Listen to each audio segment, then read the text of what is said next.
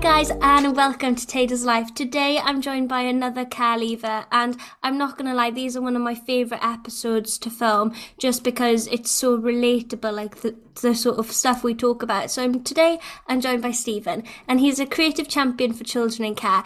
In amongst all of his other things, he's a very, very busy man. So without further ado, let's welcome Steven to the Tay Does Life podcast. Hello, Steven, and welcome. Hello, Tayler. Thank you for having me. Thank you so much. I've been following your sort of journey now for a little while, and I just was like, you know, we really need to get you on the podcast because you're so open on like all forms of social media about your sort of journey. And I was like, you know, I would really like to hear a bit more. So tell me a little bit about what you do at the moment. So my main my main role is really is to direct Elements support. So Elements is a social and emotional mental health support service for children and young people. And essentially what we're doing is we're supporting children in all different types of settings, schools, colleges, residential homes, you name it, wherever children are, that's where we go. Got three amazing elementals that work with us as well, Lauren, Laura, and Zara, who are called elementals because I don't like the term staff. So I just decided to get creative with elements and mentors and put it together. So that's Love what that. we've got. Yeah. And um, what would a day to day sort of day be for you? Like, what do you do on your day to day basis? Depends where I am. Um, at the moment, I am a mixture between schools, secondary schools, primary schools. I leave a couple of days open for things like keynotes, workshops, conferences. I'm also in the process of writing my own book. I write a lot of creative programs for elements. So yeah, it, it, it it's a bit of a mishmash of everything at the moment. I don't really particularly do one direct piece of work. Um, I'm also trying to look at writing programs for prisons as well. So yeah, varied. My mind's always racing. I've got lots of lots of different ideas. You're a very, very busy man. Like, sounds like you've got a lot on your plate. So, now that we've just talked a little bit about what you do and stuff, would you mind us going all the way, way back in time and just talk about your foster care journey? Because as another care experience person, I really enjoy sharing like experiences with other people because it makes me feel like less alone and all of this sort of stuff. So, Mm. when did you go into foster care? Tell me about it. I first went into foster care at six months of age, and I stayed in foster. Well, it wasn't just foster care; it was residential care as well. Um, and one attempt of an adoptive family. Um, so yeah, ten foster homes, two care homes, and five schools in in a period of sort of six months to eighteen years of age. The the reason that I went into care was primarily because my my dad was extremely violent towards my mom. Well, my dad was yeah, my dad was married to my mom's sister before I was even born. So essentially what happened was is my dad tried to stab my mom's sister who he was married to at the time.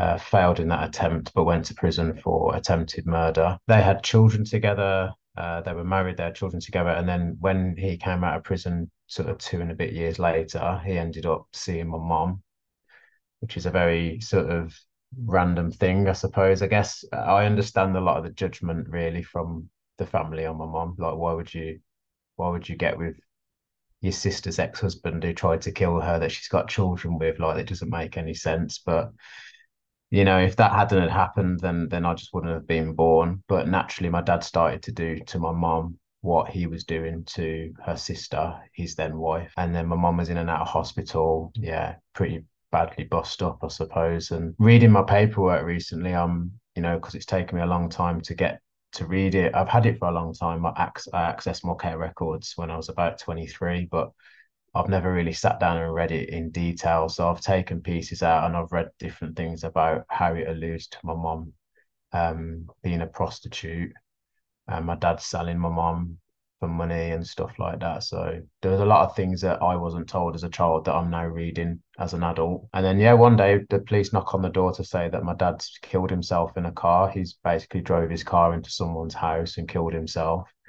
Um, and my mum was just shell shocked because even though she was involved in a domestic violent relationship, she still depended on him for basic care needs, food, roof over the head, clothes on the back, food on the table, and all that. And uh, obviously, newborn baby in me.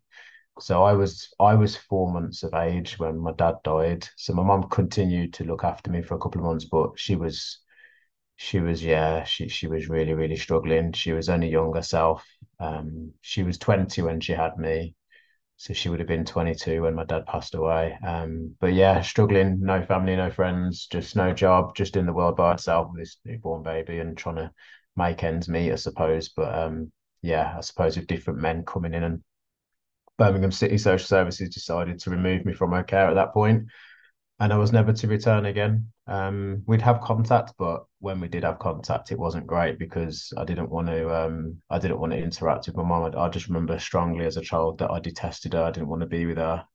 I said I hated her. I told her that she wasn't my mom, and I didn't realize at that point as a child how far she was traveling to come and see me. Um, and how desperately social services were trying to free me for adoption, and how she was spending her last pennies to try and see me. You know, this is somebody that could have easily just wiped their hands and just, you know, let their child waft off into the care system. But I have to tell you, from, you know, from the day I can remember till today, as a 38 year old, she's never stopped trying to be in my life. So I'm probably the only person on the planet and a, and a sister as well that that doesn't judge my mom. But yeah, it's a bit of a paradoxical relationship, I guess.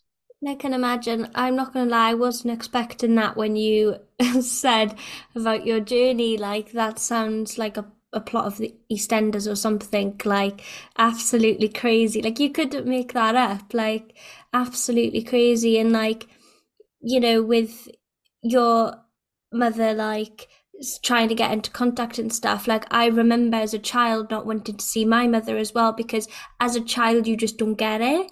You're you could because they're meant to be your mother like they're meant to protect you and stuff and they put you in this environment where maybe you don't feel safe and you feel rejected and stuff like you do point the blame you do and that's only sort of natural and when you went into um, foster care when you were six months of age, were you with that placement until you were like a toddler, or was it just like back and forth in different places for a little while? No, that yeah, that's the interesting thing because um, between uh, six months and eleven months, so within yeah, within like a five month period, I'd lived with, I think it was something like six foster placements. So out of those 10 foster placements, six of them, I was li- it, the way it would have worked is I would have lived with a different family every month from six months to um to 11 months old. So I wasn't even a year old at that stage. I'd already been with six six foster placements. So but the longest placement was when I was um yeah, from 11 months uh, I was with a lady called Pat, and I was with her until I was seven years of age. So that was my longest, my longest place. And you know, Pat was somebody that had fostered for many, many years. In that sort of five, six year period, I must have lived with hundreds of children because she didn't she didn't just foster the she she would have children on respite so she'd have children that would come and stop for two three days then they'd go there'd be another child that would stop for a couple of months, then they'd go.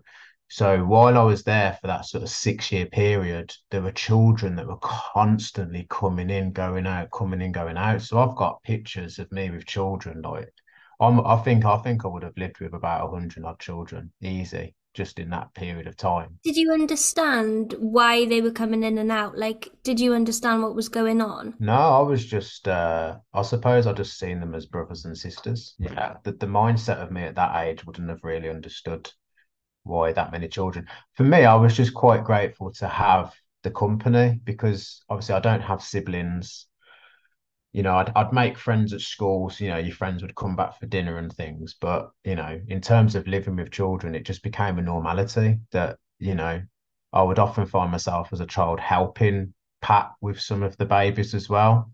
Even as a four year old child, whether it was in the garden and she'd say, Oh, Steven, just watch Lizzie for me for a moment. And I'd be, you know, because I, I was, as a child, I was extremely caring, like extremely protective. So there's photos of me with a lot of the foster children with my arm around them, or I'm holding them, or I'm sat in the pushchair by them with my arms crossed, making sure that nobody come like to mess with them. Like I was like fiercely protective as a child of any children, I guess. So I think that was that was always, I suppose, in me, and I guess has probably led me to my calling today to do what I do with with children, I guess. But um, yeah, yeah, that's yeah, that's me. I was That's yeah. definitely gonna say, I was definitely gonna say that I think that even those characteristics at a super young age, they've just like vested their way into your life now. Like it is what you're meant to do. You're meant to like help children, like and like you could see that from like a super duper young age. And like, how was school? Because I speak to a lot of care experienced young people, and some of them they had really positive experiences and everything like that. Like for myself, didn't hate school, wasn't bullied too bad because I found it as a safe place because what was going on at home was way worse than anything that could have happened at school. So how was school for you? In school in its entirety, I'd, I'd I'd gone to five different schools. So my first primary school, I remember I absolutely loved it. I loved all the after school clubs. I had a lot of friends. I was very popular. I was popular more, I think, because of my ethnicity. So I went to a very white school. Um, I say very white. So when you look at my, I've got a photo of me when I was in the primary school. I'm like the only child that's got colour all the other children are white. But I never felt. I mean, there would there would there was a couple of children in the older year groups that would laugh at my hair or they'd pull my hair or stuff like that because I had an afro, so my mum wouldn't allow me to have my hair cut in care. So I had I never had my first haircut until I was about nine years of age because my mum wouldn't allow me to do it. So um yeah, but I think that was a bit of a feature of mine. So I think it was one of those people found it interesting, I suppose, that I am the odd one out, I guess. And I think on that note, from an early age, particularly in school, I was struggling with identity in terms of, you know, some people were saying I was half caste, some people were saying I was white, uh, black, more white, more black. So it became quite confusing for me. And obviously living with Pat, Pat was a white older female. Um, so I never really had any sort of role models or anybody to look up to that looked like me. Um, so that was quite confusing. But yeah, the early part of school was fine. And then when that uh, home, it didn't break down. The reason why it, it finished was because my social worker had said the plan was always to look for what was called my forever family. Um, and they found this forever family, and it turned out to be quite an abusive two years for me. Um, but then obviously I moved school and I went to a different school, and that was quite sad for me because obviously I'd got used to all of those friends in that school and then going to a totally new school. I think I went there in year four. So from nursery all the way up to place, you know, year one, two, and three, I was with that bunch of children. And then I was taken from there to a different school. And then I was taken from there to a different school. And then I went to two different secondary schools. So what we do know about children is that school, for whatever backgrounds children come from. School is a play, it's a hub of friendship, isn't it? It's where you formulate friends, it's where you make friends, it's where you learn social skills and things like that. Now, because mine was being repeatedly um, reset, I wasn't able to build on those social skills. I wasn't able to build that trust. I wasn't able to go through some of those pitfalls. So when it came to friendships, I was very guarded. So by the time I ended up in sort of like my last secondary school, for example, my mindset was already don't bother making friends because that you're just going to lose them anyway. You're going to get moved and you're going to get moved. So I was that kid in the playground that would rather be by himself and kick the ball around. Um, I was a bit more of a target for bullies in that respect because I was a loner. I was by myself. So it just made sense for bullies to to to utilize me as someone to to pick on. That kind of made sense to me.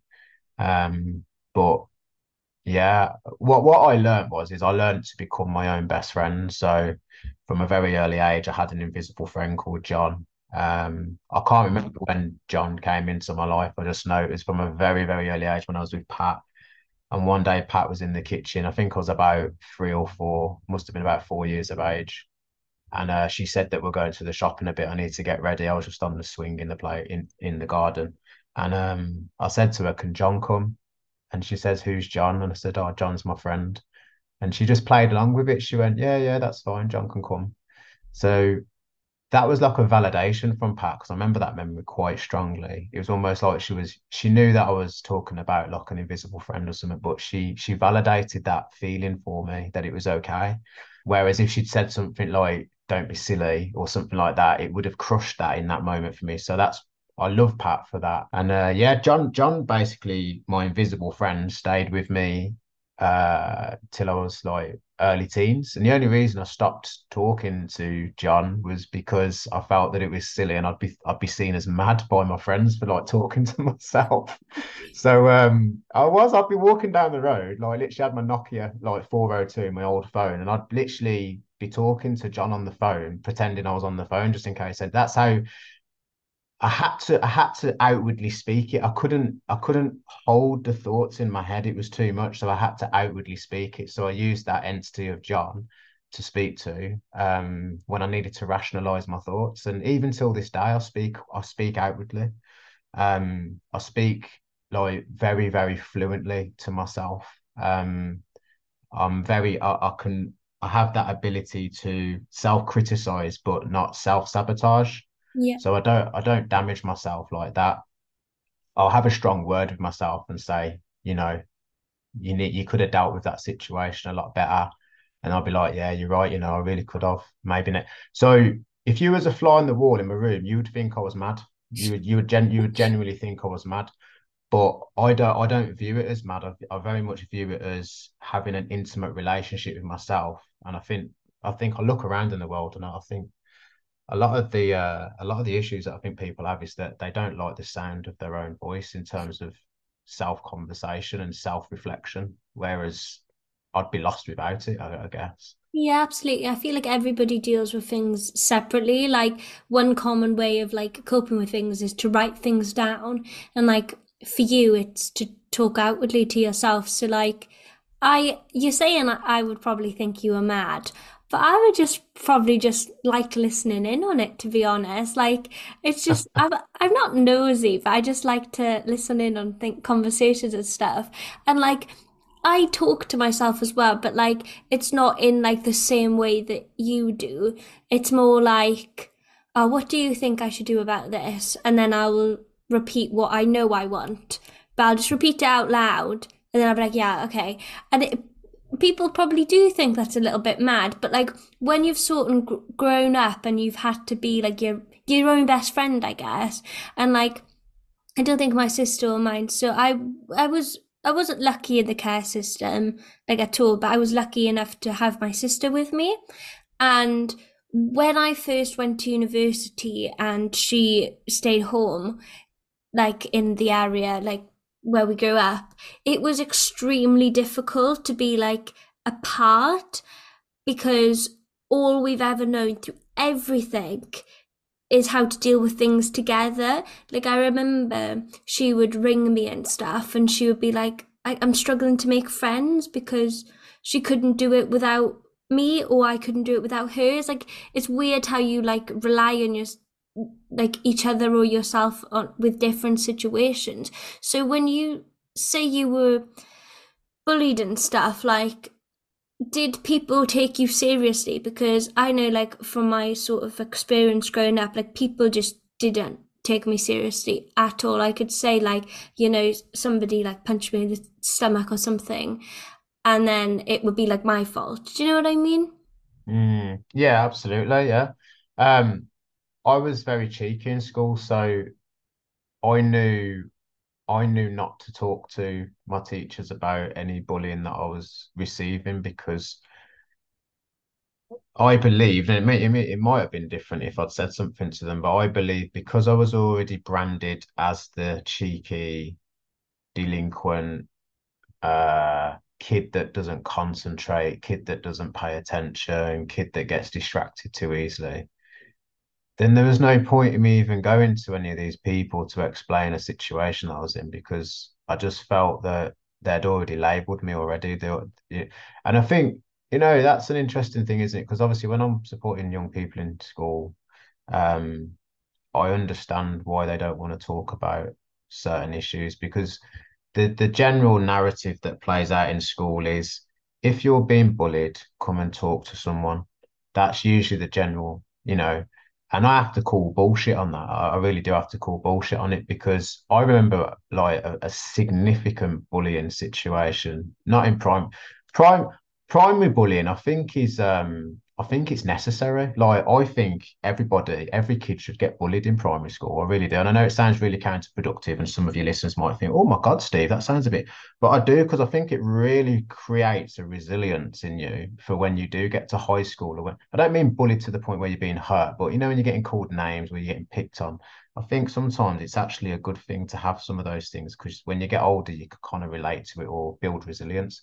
But when I got to high school, um, it was year year eight. So I was in my last high school from year eight to year eleven, and um, there was a lad called Leon, and he he was just he was just an angry child. Like he was on reflection, I don't know what was happening for him outside of school, but he seemed to be out. He seemed to be, bring all of his pain into school and he would just identify whoever he thought was weak and then he'd just release all of that onto them. So he obviously identified that in me. I don't know what it was about me. I never bothered him. I never said nothing to him but he identified me as somebody that he could he could bully.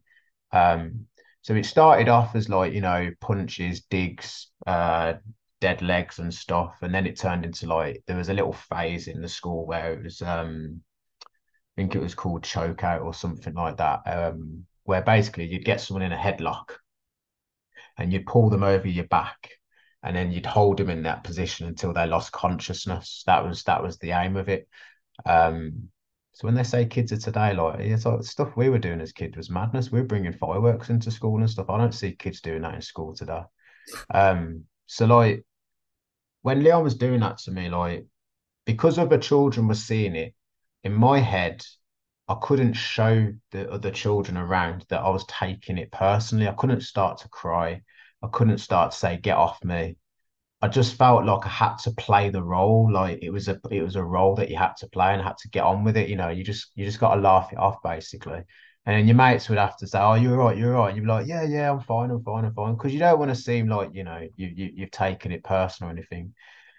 But that one, it wasn't stopping. you know what I'm saying? Like it was going on and on, and this went on like literally for a couple of years, um, to the point where like I was walking home crying, um, because I'd built all that emotion up in school, didn't want to release it, and I'd I'd release it on the way home, just crying. And one day, someone was walking past me and said, "Like, are you, are you okay?" And I said, "Yeah." Um, didn't want to talk to them about it. Uh, I had a mate in school called Adam who he kind of knew a little bit about it. He says, "Why don't you speak to, to teachers?" The point for me was is right, and this is why I understand a lot of children in school if they are being bullied, why they won't say anything. If I take that information to the school or to the teachers, then they have to. They, they it's not a choice. They have to mention it to that child's parents. They have to. I mean, what what else do you expect them to do? with That information, just be like, oh, thanks for that, Steve. We're just going to keep it to ourselves. No, they have to inform Leon's parents at some stage that he's bullying and we don't have to mention any names, Steven, but we just need to let his parents know. So when his parents find out that there's an issue, what do the parents do then? They mm. sit Leon down and they say, We've had a phone call from the school that you've been bullying someone. They haven't told us who it is, but this needs to stop, or blah, blah, blah, blah. Or they don't even say nothing to the child. So then all that happens then is Leon comes back into school. You've been telling people blah, blah, blah, blah. And then it increases and it increases and it increases. And that, as a child, I was aware of that that truth. So I thought, you know what? Don't say nothing. Just keep it to yourself. You can't fight him back because he's going to knock you out. He's a bigger kid than you. You can't tell your mates because what are they going to do? There's no point in telling the staff at the home because then they'd have to tell the teachers, and the te- there's no point in telling the teachers. I don't have a Steven that comes into the school to see me, and even if I did, he'd have to tell the teachers.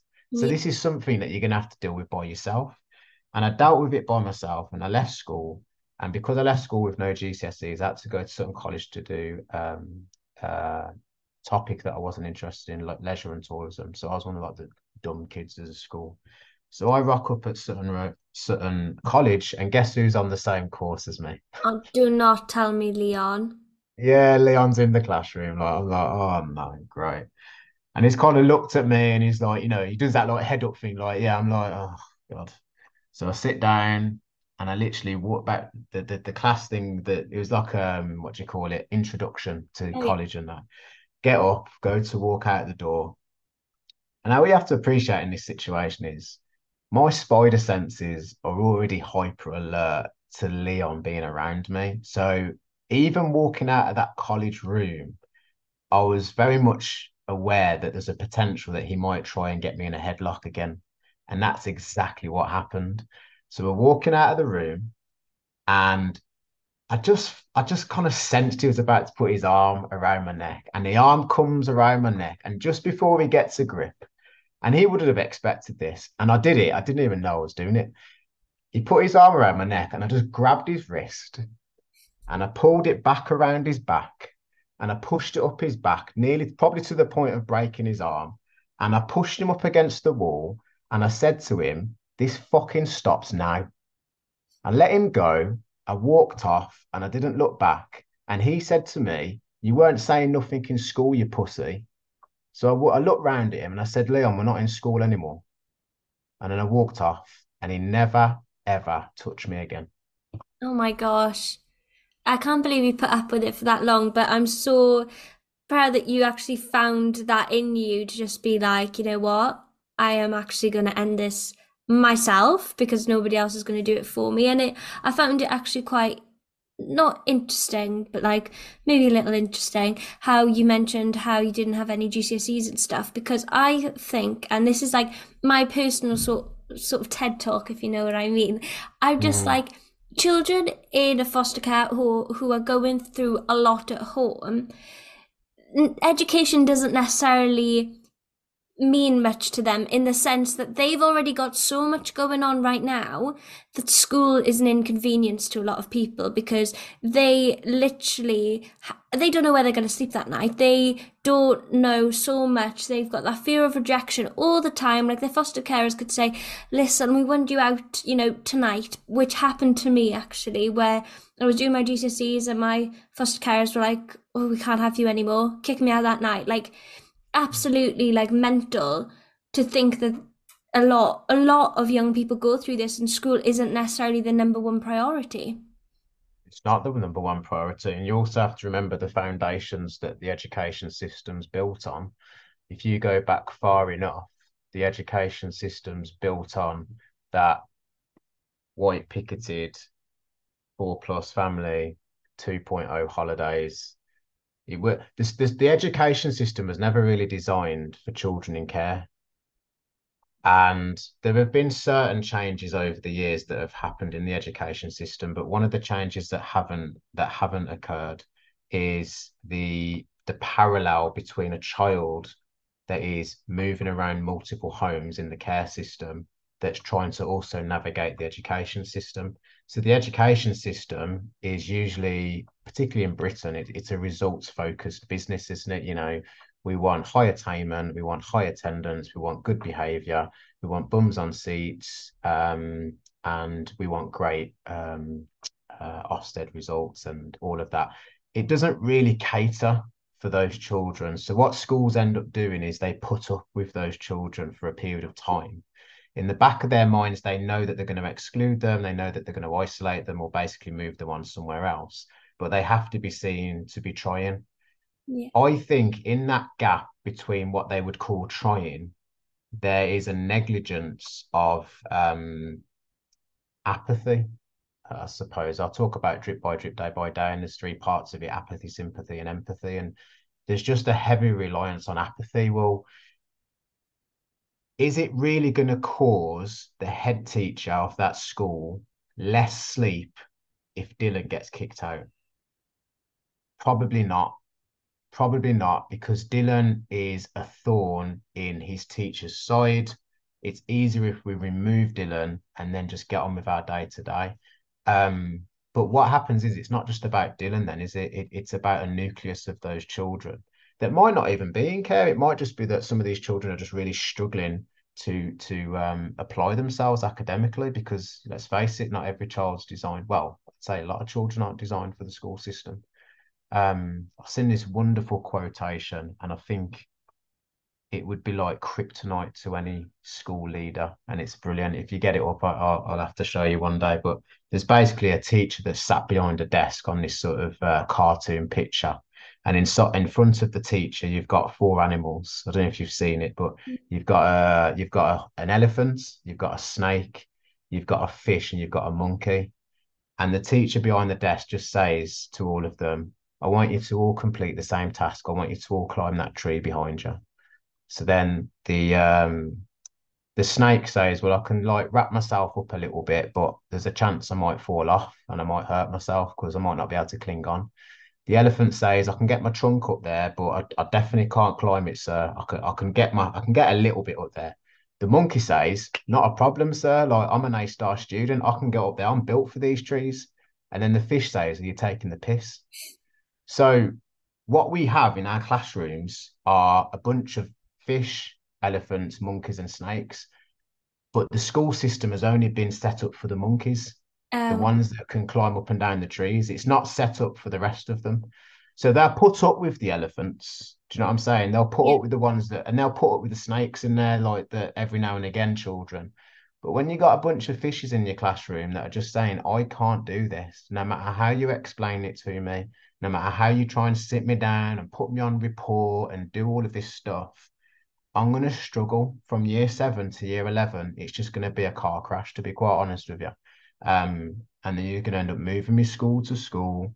And I just think to myself, well, where's the love? You know what I'm saying? Where's the compassion in all of that? And that's the part I struggle with, with, with going into schools, knowing that a lot of them are just being set up to fail. Yeah, I get that. And like, there's something about like, you know, this is for teachers especially. It's like a three, no, eight to three job that's it. That's it. They don't care about us after. And like, I found that a lot with social workers and stuff. Like, oh, five o'clock, time to go home. And I'm just like, I was literally just kicked out half an hour ago. I have nowhere to live. Do you know what I mean? So it's just like people do treat it as a job. And like when you're in that situation as a young person, you feel like a job.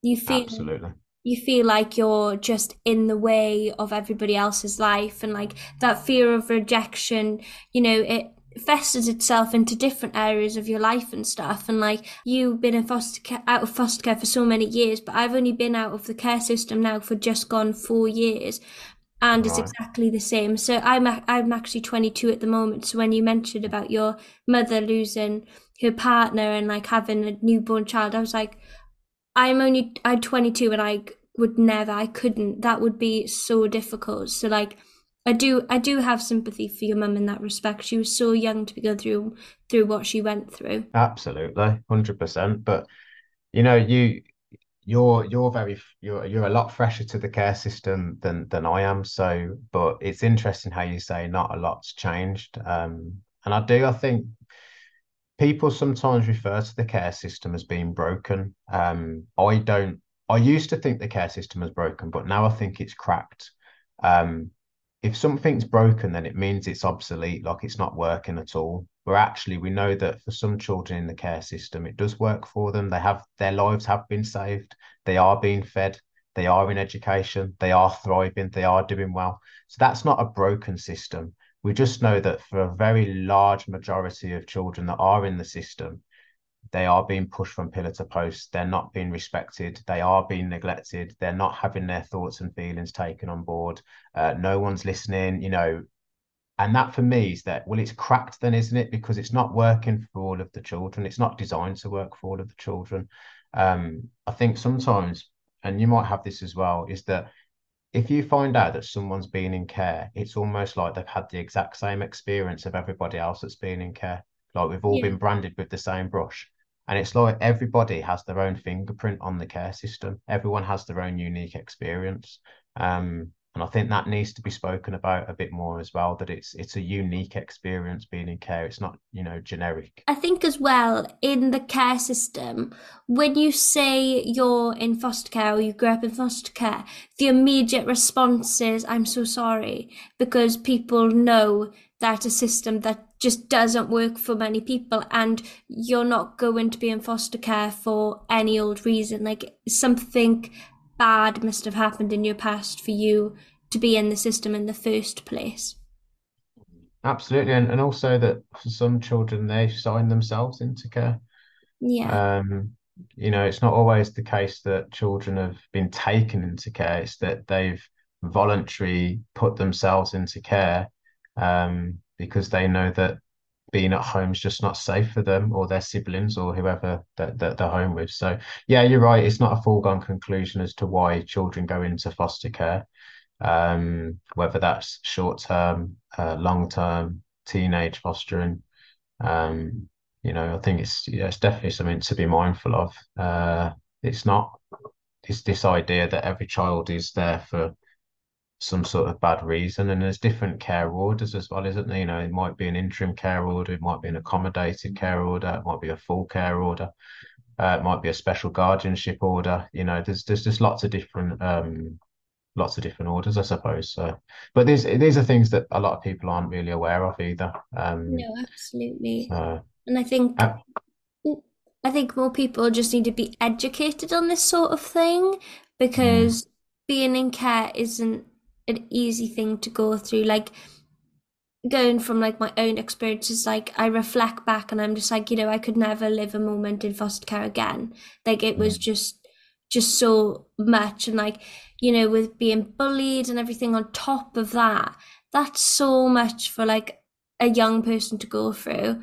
And like mm, when you mentioned earlier about how you couldn't go home to say what that you were being bullied and all of this stuff, do you think that's because when you were being abused as a child, you knew that if you told anybody about that, that you would be in a lot of trouble when you got home, sort of thing? Because um, from my own experiences, I was abused really bad from when I was six to 12. And I didn't really know that it was wrong, like at the time, because I was so young. But when I was in school, I was like, if anybody asks like where I got my booze from or whatever, I knew immediately to say I fell. And it wasn't because somebody told me that I can't tell anybody. I just know that like I would be in more trouble if mm. people found out or like that my abuser knew that I told somebody. Do you know what I mean? Yeah, absolutely. Yeah. So I suppose my my my immediate answer is is no. I didn't make that correlation um, between me being bullied and uh, not telling someone out of fear um, of getting into trouble. Uh, it was really out of fear of what if Leon finds out that he knows that I've told someone that he's bullying me, that it's just going to make my situation worse. Um, and I guess taking into account your story there as well, it is really important to remember that I don't know what the statistics are, I don't know what the percentage is, but I know it's a high, high percentage, particularly for children that are in care, that they carry those secrets with them to the grave. You know, they there's there's so many cases where I've worked. I mean, I've been working with children in care for the past 17 years. Um, so 13 years residential, I've seen every behaviour, family support, done work in prison. So I've seen pretty much what what there's to be seen and to be heard. Um, and I know that there's been, been a couple of disclosures that have been made to me off the cuff, like just off, you know, and it usually happens on a Friday for some for some unknown reason, um, where if I hadn't had noticed something about that young person, then they would never have told me. So I'll give you an example. Um, so when I was a family support worker, uh, quite new to it. I didn't really know. I was excited to be a family support worker because I just spent 13 years working in residential care.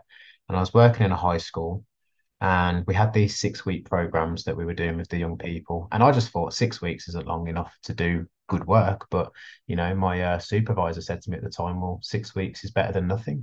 I said, okay. Uh, so anyway, I get this referral for this 15 year old year 10 uh, female student.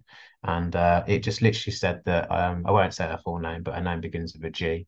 Uh, it said that G is suffering with exam anxiety and um, could do with some strategies to help. And I was like, okay, well, it's not really a lot to go off, but we'll see. So I'm sat down in the room. G walks in.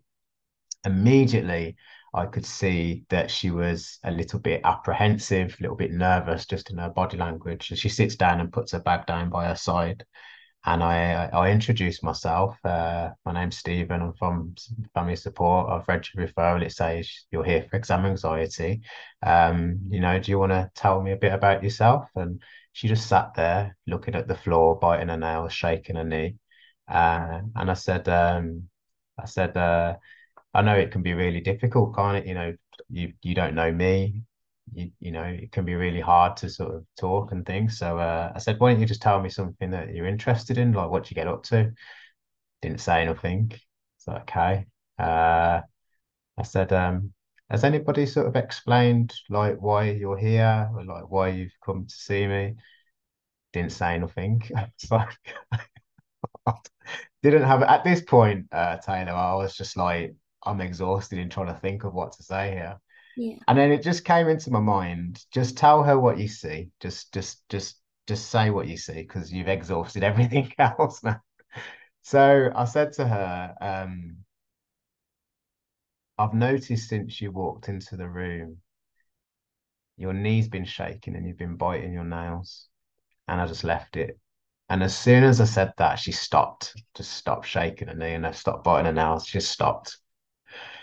And I kind of, I kind of felt like I had her attention at that point. And I said, um, I said, I don't know if I'm right. Could be totally wrong. Something's telling me that you've got something to say, but you don't know how to say it. And she looked at me and she said, Can I go now? I said, What do you mean back to class? Like, you want to? She went, Yeah. I was like, uh, Yeah, that's, yeah, that's fine. And I said, I'll be here next week. And then she, boom, walked out the door, gone. And I sat there and I thought to myself, what on earth did I just say to her? I was like, oh my God, I've done something wrong. Anyway, a teacher walks in and she says to me, Oh, how was the session with G? I was like, Well, it was all right. I mean, she didn't really, oh, yeah, she doesn't really talk much. She doesn't open up. She's really quiet, but she'll open up over time. She'll get used to you. I was like, Okay. Next week comes, G walks into the room, different persona, different energy about her. It was almost like she was just waiting to get into that room. And she sits down and she says, You know, last week when you said I was holding on to something, but I don't know how to talk about it. I was like, Yeah. She went, I have got something to say, but it's hard to say. And I said, That's cool. Like sometimes it's easier to write it down or to draw it or, you know. She went, I'll try writing it. So she got a pen. I gave her a piece of paper and a pen she started to try and write it and then her hand started to shake a little bit and i said just take your time there's, there's no rush and she went i'll just tell you I went, okay. She said, when I was 10, I used to go over to my nan's house because my mum worked late and I used to stop at my nan's. And quite often, my nan's best friend had her son there who was 16 at the time. And uh, we used to hang out and stuff. And one of the days, he asked me if I wanted to play a board game. So I went upstairs with him and then he locked the door and then he raped me. I was like, you know, you just you're just not expecting it. It's like yeah. bang, like wow. It's like okay. And uh we sat for a moment of silence and I said to her, um, am I the only person you've told? Like, am I the first person? She went, Yeah. She said, and this comes on to what we were saying earlier. She said to me, I couldn't tell my mom because I didn't want my nan to get into trouble. I couldn't tell my nan because I didn't want her friend to get into trouble. And I couldn't go to the police because time had gone on too much. They wouldn't believe me anyway because it would be my word against his. So I just kept it. And then I said to her, I'm curious. Firstly, I think you're very brave for telling me, but I'm very curious to find out why now? Like, so you've been holding on to this for five years since you were 10. You're 15 now. So this happened to you when you were 10. He was 16 at the time, so he would be like 21, something like that. And she said to me, It's because you noticed my knee shaking and biting my nails. She says, I only started to do that after that had happened. And you're the first person to notice it. Oh my I God. felt like I needed to tell you. So it's just it's just to show you and to anybody that's listening that curiosity as its own entity. I talk I talk about the five building blocks of connection: patience, presence, um, curiosity, creativity, and authenticity. If you operate with those five building blocks on a daily basis in your practice with any child, like eventually you're going to build a connection. How strong that connection is going to be, we don't know. But if you operate on those five building blocks, those are five building blocks that I understand as a child for everybody that I've ever met, but also the past 17 years of every child, thousands of children I've been with, that every child I've ever supported. Those are the five building blocks that I've come to the consensus of that work. And curiosity is so powerful. Just starting off a sentence by saying, I've noticed, I'm curious, it can open up so many doors for them. Because at that point, they might just turn around to you and say, Don't know what you're on about. And that's fine. It's like, okay, I just thought I'd let you know that I was curious about why you do this. And then two weeks later, they might walk back and say, Oh, Tayler, do you know when you said to me why I keep um, pulling my hair? Uh, you you were curious about why I keep pulling my hair out uh, and getting clumps of hair in my hand. It's because I remember that's what my mom used to do when I was a child. Yeah. And literally, she, that she might, whoever I'm talking about, let's say it was Lizzie. Lizzie may never have told anybody that in her life. Let's say Lizzie's 12 years of age, and she's never told even a therapist, foster carers, anybody. They've asked, Lizzie, why do you keep pulling your hair out? What do I? Never said it. But because you just said in a roundabout way, I'm curious to find out. I'd noticed you pull your hair and you left it. You didn't ask any questions. Remember, that's a statement. It's not a question. It's not, why are you pulling your hair? It's, I'm curious about you pulling your hair. I've noticed you pull your hair and you've left it. And you've left it on Lizzie's doorstep to do with whatever she wants to do with it. And she's pondered on it. And then she's thought, Tayler's the only person that's never really asked me a direct question.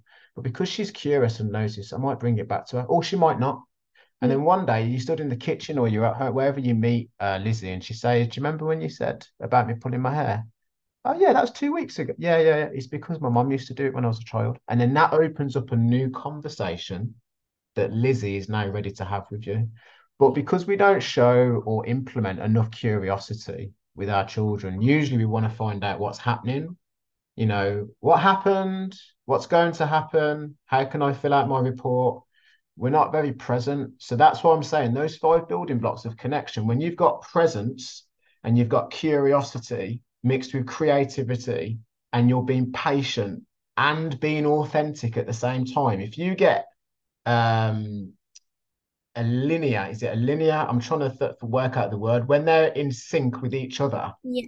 I'm, I'm telling you, it's it's a force, but again, it's not really implemented too much. Usually, there's no patience. No. There is there isn't much curiosity. Uh, there isn't much creativity. People aren't authentic because they're using their job title as a smokescreen.